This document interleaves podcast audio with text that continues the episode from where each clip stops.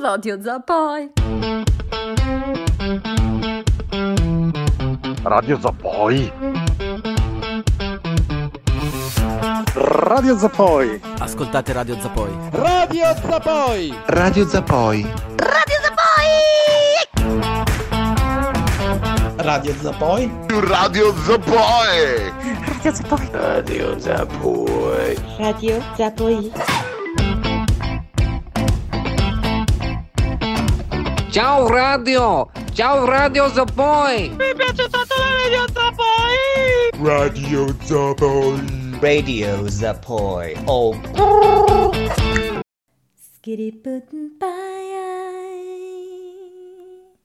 Ciao zappati, ciao zappate, bentornati. Siamo a settembre, l'aria è più fresca, sono finiti gli oziosi pomeriggi estivi. Ovviamente parlo per chi ha un lavoro normale, tutti gli altri ci vediamo nella fossa. Molto discusso, molto discusso l'episodio della settimana scorsa, molto ascoltato, ascoltato evidentemente anche da OnlyFans che infatti ha deciso di ritrattare e ritirare l'annuncio che aveva fatto riguardo al ban sul contenuto pornografico. Pua pua pua. Ottima mossa di marketing OnlyFans, devo ammetterlo. Quindi OnlyFans ritratta, di fatto troncando sul nascere la mia idea di business pazzesco di vendita delle foto dei miei piedi, o meglio, lo posso sempre fare, solo che adesso si sono decimate le possibilità che OnlyFans diventi un mercato specializzato nei feticismi. Amen, penso che mi troverò qualcos'altro, dai. Dicevo, molto molto ascoltata la puntata della settimana scorsa, molto apprezzata, molto odiata anche, perché come al solito le due cose vengono insieme. Insomma, zappati, è accaduto che dopo aver pubblicato la foto che annunciava la puntata della settimana scorsa, ve la ricorderete, no? Quella con il delfino libidinoso, accade che circa una ventina, 25 persone mi unfollowano in massa, quasi tutti uomini. Ma guarda un po', Bibi, come fai a sapere che erano tutti uomini? Perché ho un'app che me lo dice e perché non sono assolutamente una persona che si lega al dito queste cose. Quindi così, zappati. A quanto pare nel 2021 mezza chiappa maschile può ancora smuovere grande indignazione e furiosissimo sdegno. E tu saprai che il mio nome è quello del Signore, quando farò calare la mia vendetta sopra di te. Ezechiele 25:17. Questa cosa ha proprio creato un momento di panico, evidentemente. Allora, Instagram, Facebook, quello che è, vabbè, Facebook adesso è un cimitero, ma Instagram è un tripudio di tette, culi, vagine, tutto spalmato in faccia e poi per mezza chiappa maschile. Buh, poverino, in mezzo a questo mare di gnocche ti è toccato vedere un culetto di un uomo. Povero, come farai adesso? Occhio che se guardi quella foto troppo a lungo potresti diventare gay. Potresti scoprire che in realtà quella foto ti attizza. E sì, mi rendo conto che la foto era spinta e che il soggetto stava facendo un gesto che chiaramente indicava la masturbazione, però è anche vero che se questa cosa ti tocca talmente tanto in profondità e ti smuove a tal punto da dover cancellare quell'account, probabilmente è perché sei un represso insicuro. Tutti gli altri no. Voi siete a posto, avete passato il test, chi mi sta ascoltando ora vuol dire che è a posto con la, con la propria sessualità. No, ma pensate, io mi immagino questi che vedono il post e vanno in crisi e... Oh mio Dio, ho visto un culo, un culo di un uomo, toglimelo dalla testa, non riesco a non pensarci, no! Poi invece succede anche che quel culo venga scambiato per il mio. Giuro, non mi sto inventando una cazzata. E mi viene anche detto che è splendido, che poi ovviamente non è riferito a me, però eh, è riferito al possessore del culo, che non sono io, chiaramente. Infatti vorrei fare un disclaimer, quello non era il mio culo, per quanto devo dire che avere quella possenza di coscia non sarebbe male. Praticamente farei tutto con le gambe, tirerei giù le porte, mi metterei a cucinare con le gambe, a dipingere, a fare lavori in casa, tutto con, con le gambe, solo le gambe. Vabbè, me la sto vaneggiando un po' troppo oggi. La verità, la verità, la verità è che c'è un, un puritanesimo di ritorno grave che pervade tutta la nostra società ultimamente, o almeno così mi pare. Che attenzione, il contrario di puritanesimo non è viva le veline, che poi, tra parentesi, viva le veline, Dio le benedica. Intendo dire che il contrario di puritanesimo non è l'esibizionismo o il compiacimento dell'occhio maschile, non è nemmeno il compiacimento dell'occhio femminile, ma la sana espressione di libertà individuale nell'avere un corpo, nel possedere questa macchina di carne, cioè la nostra. Ho visto un video bellissimo recentemente della sfilata di Dolce Gabbana che c'è stata a Venezia. Durante la sfilata ha iniziato a grandinare. C'è stata una grandine improvvisa, no? Due o tre giorni fa. Nel bel mezzo della sfilata, pezzi di ghiaccio che piovono dal cielo, ma grandi. E quindi di colpo tutti quei damerini, tutte quelle marante che, che gravitano attorno al mondo della moda, si sono ritrovati tutti insieme in una situazione di scompiglio. Era bellissimo il video perché vedevi proprio che per un momento questi perdono completamente la plomb. Cercavano di ripararsi con dei raccoglitori, avevano tutti dei raccoglitori uguali, evidentemente li avevano distribuiti per la sfilata.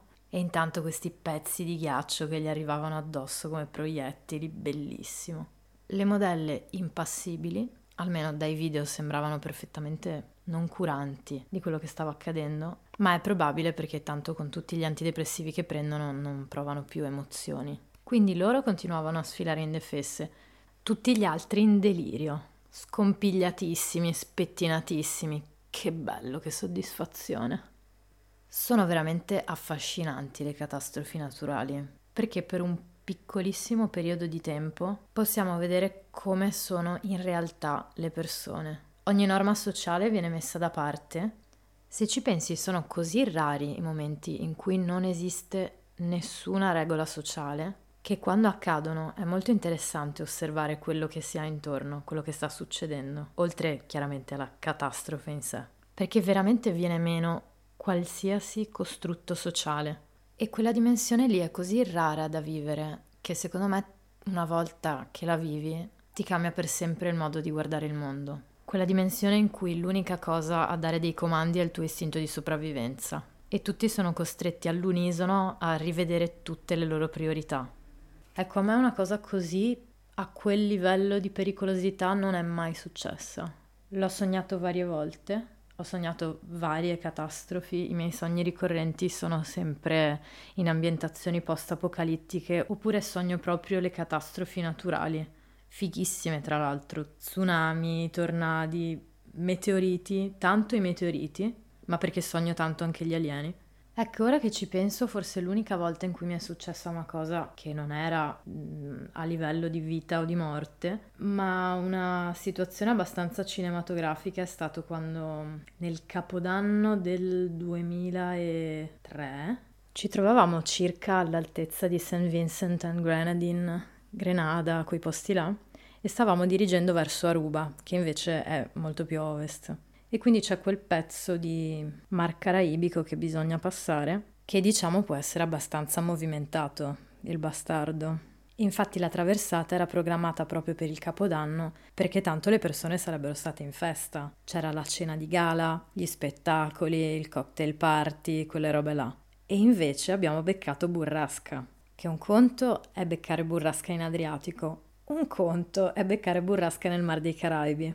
I tavoloni della sala da pranzo, quelli ovali lunghi, che slittavano perché la nave era troppo inclinata. Il punch su un carrellino che prendeva la rincorsa e si fracassava sul muro, bellissimo. I passeggeri, ovviamente tutti vestiti bene da capodanno, che iniziavano a scivolare, si versavano le cose addosso, gente che stava male, i camerieri che non riuscivano a tenere i vassoi fermi.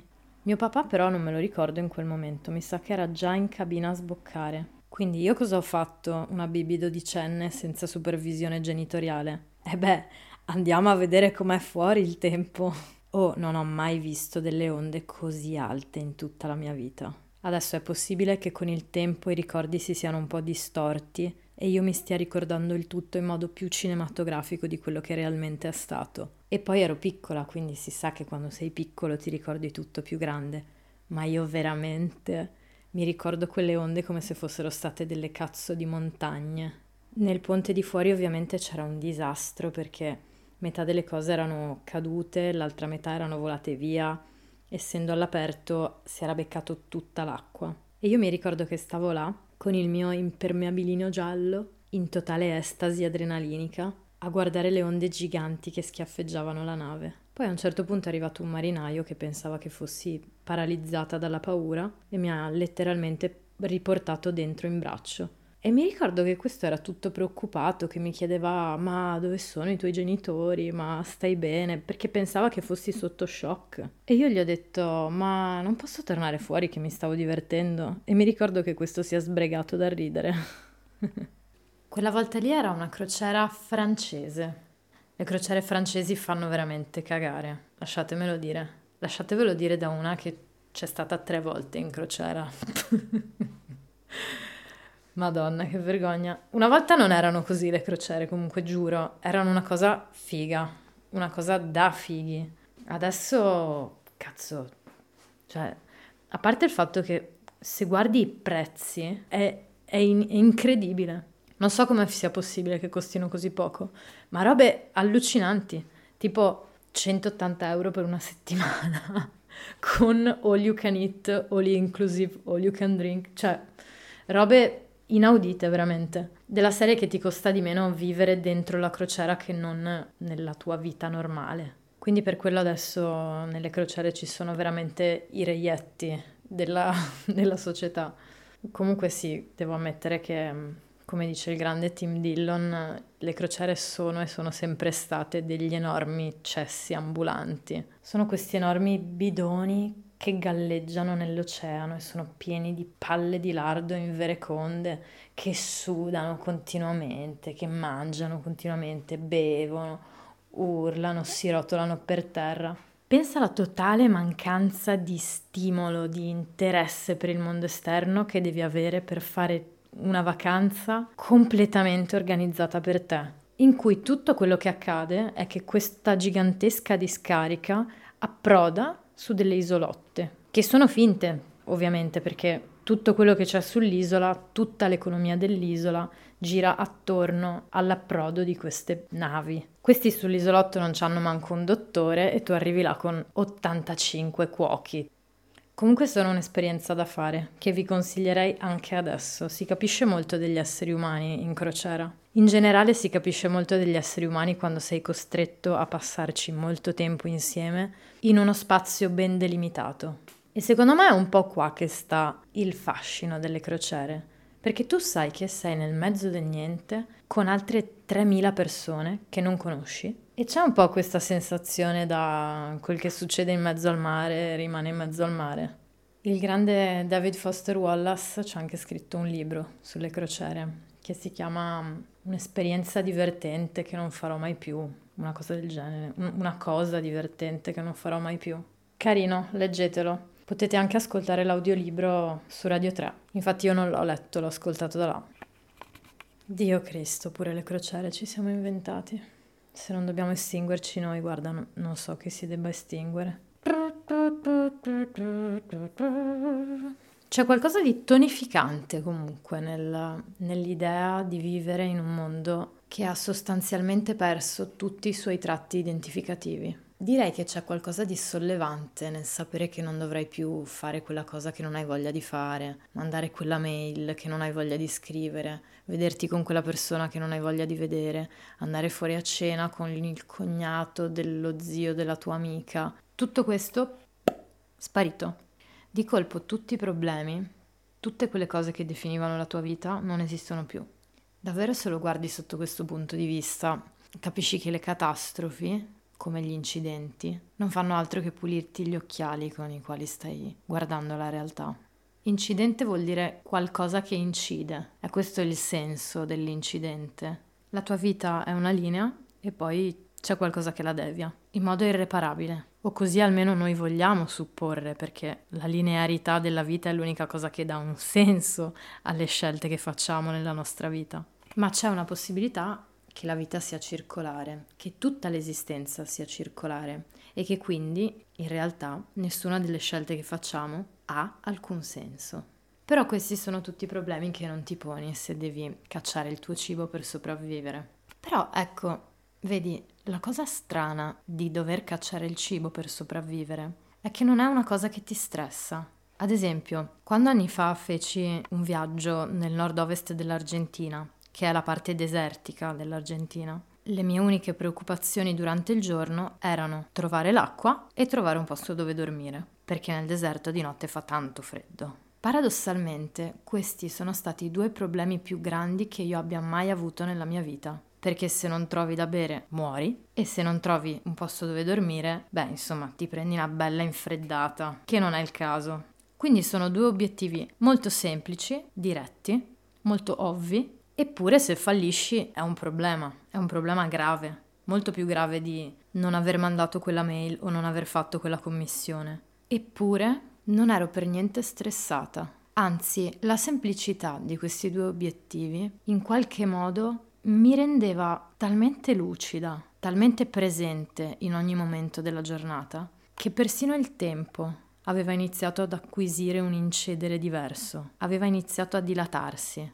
Ho sempre pensato che la totale mancanza di stress, seppure a fronte di un fallimento le conseguenze sarebbero state disastrose, ho sempre pensato che fosse dovuto al fatto che questi obiettivi, trovare dell'acqua, trovare del cibo, trovare un posto dove dormire, sono dei problemi ancestrali che noi abbiamo da sempre in quanto esseri umani. E per questo motivo non ci creeranno mai stress, perché letteralmente la nostra biologia è adatta e si è adattata a questo tipo di problemi. Quindi lo stress è necessariamente una conseguenza indesiderata dei tempi moderni, perché noi non siamo fatti per andare dal commercialista o dall'avvocato, o meglio, non ancora. Magari se continuiamo così per centinaia di migliaia di anni, allora può essere che la nostra configurazione biologica si evolva in questa direzione. Invece cacciare, preparare un giaciglio, tutte queste cose qua, al massimo danno un picco di cortisolo che ti tiene bello sveglio e attivo, ma non è la stessa cosa dello stress.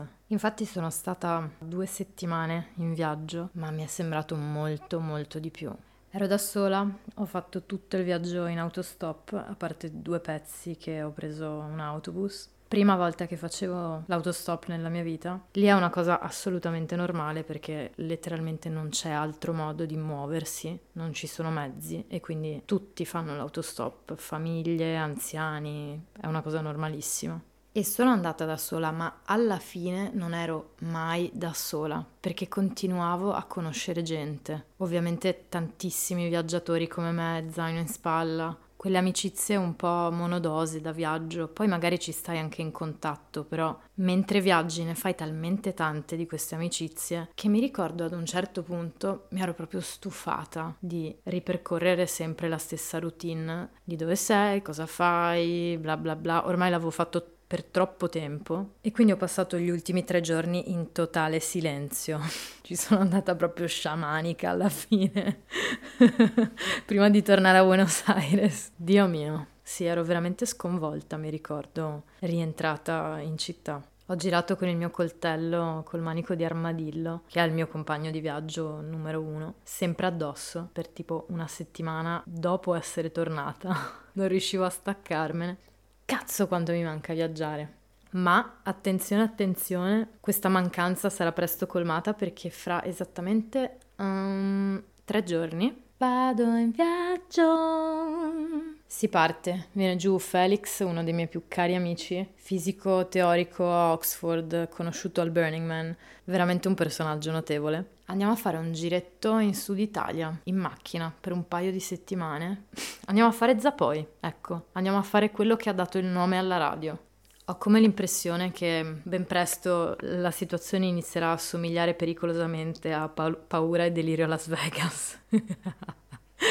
Conoscendoci Uh, siamo due persone divertenti quando siamo assieme, anche quando siamo separati, ma quando siamo assieme c'è una sorta di allineamento planetario che è molto divertente.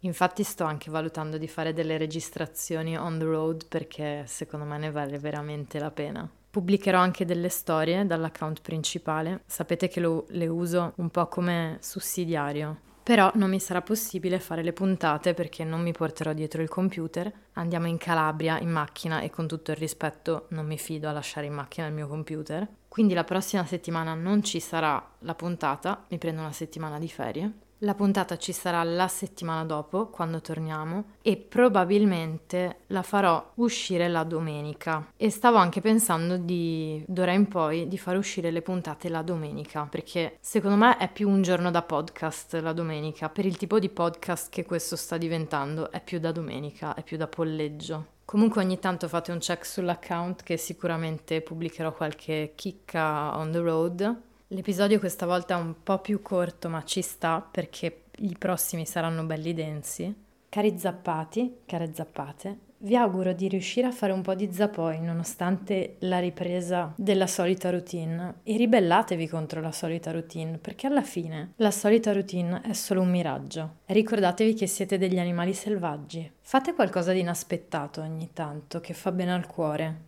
L'esitazione è nemica del genio e il genio è un risultato di tangenza perfetta fra ispirazione e contemplazione. Entrambe le cose si acquisiscono più facilmente vivendo nel presente il più possibile. Quindi fate i bravi, secondo i miei canoni. Buonanotte e buon viaggio.